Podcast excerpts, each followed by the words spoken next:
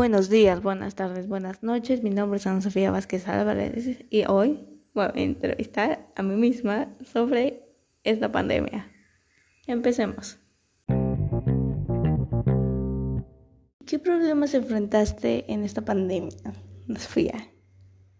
Pues siempre que no estamos en la escuela por vacaciones, esas cosas, por alguna razón yo, yo ya no tengo motivos para escribirle a alguien, entonces para mí es normal que cuando ya estamos en la escuela, como desconectarme de mi vida social. Entonces por varias veces no hablé con nadie que era fuera de mi familia, pero cuando tuve problemas familiares le empecé a escribir a una amiga hace mucho tiempo que se llama Giselle y ella me ayudó desde entonces y pues desde entonces ya, ya, ya solo hablo con ella, con las demás personas nada más como de escuela y esas cosas. ¿Qué impactos o cambios en tu vida sufriste? Pues al principio de la escuela se tomaba por una aplicación llamada Workplace, la cual fue una pesadilla, by the way. Y allí solo se veían las tareas y algunos ah, videos explicando, pero también había un grupo de chat del cual no tenía conocimiento y estuve la mayoría del tiempo sin estar en ese grupo y no entregó algunas cosas porque las pegan por mensaje, que pues lo del grupo de chat donde daban clases según entre comillas. También fue un problema que enfrenté, por cierto, ahora que me estoy pensando. Y luego el siguiente año escolar cambiamos a Classroom, que fue una salvación, gracias. Se les agradece mucho.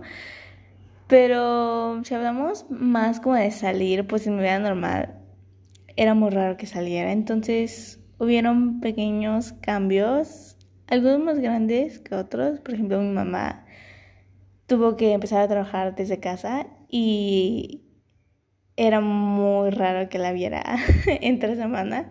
O sea, sí, literalmente cuando iba a la escuela y venía muy feliz, era porque o me dejaba mi mamá o me iba a recoger mi mamá, porque nunca estaba con ella, pero pues ahora siempre estoy con ella y a veces me estreso, entonces, pues ella fue uno de los más grandes cambios.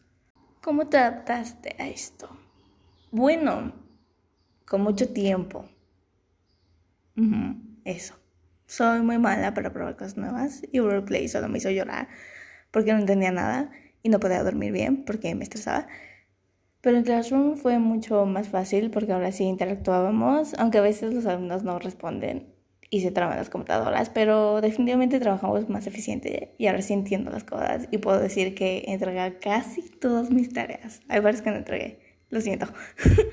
Pero siento que me costó mucho trabajo y lloré mucho porque porque no era como la escuela normal, que era más fácil de entender. No porque no estuviera con, cerca de los maestros así, sino porque era así, si no entiendes algo, ay, bueno, pues en el recreo puedo preguntar a mí, pero aquí no. Aquí es como de no entiendo, no, entiendo algo, le tengo que escribir por mensaje y ya después de como las 3 o las 4 ya se desconecta a mis entonces ya no responde. o tienes que conectarte a asesorías, pero uy, la computadora se traba, o hoy no prende mi micrófono, entonces no puedo hablar, tengo que hablar por chat. Y así. Entonces son como cosas difíciles que todavía me, me sigo estresando. Cuando me toca hablar de nada, no prende mi micrófono, pero siento que he sido más paciente, pero sí fue mucha lloradera por, por, mucho tiempo.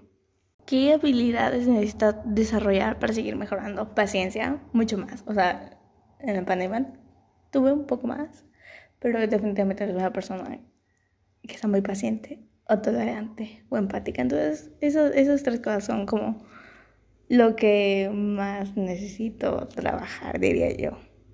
¿Qué aprendiste en este periodo? Bueno, yo aprendí a que hay que abrazar a la gente cuando se puede, porque yo no soy una persona como de mucho afecto en frente de otras personas, y menos físico, en especial físico, como los abrazos. Entonces, justo antes de la pandemia era cuando ya estaba empezando a dejar que las personas más cercanas a mí se acercaran y me abrazaran. Y luego ya cuando pues estaba más triste en la pandemia o algo así, pues necesitaba que alguien me abrazara, pero pues no podía. Y, no, no, pues, dudo que se pueda. Entonces, pues abrazar cuando tienes la oportunidad, yo creo que es algo bueno. Bueno, aquí terminamos la entrevista. Gracias por estar con nosotros, Sofía. Ay, no, gracias a ti por invitarme. Hasta nuestro siguiente episodio. Bye.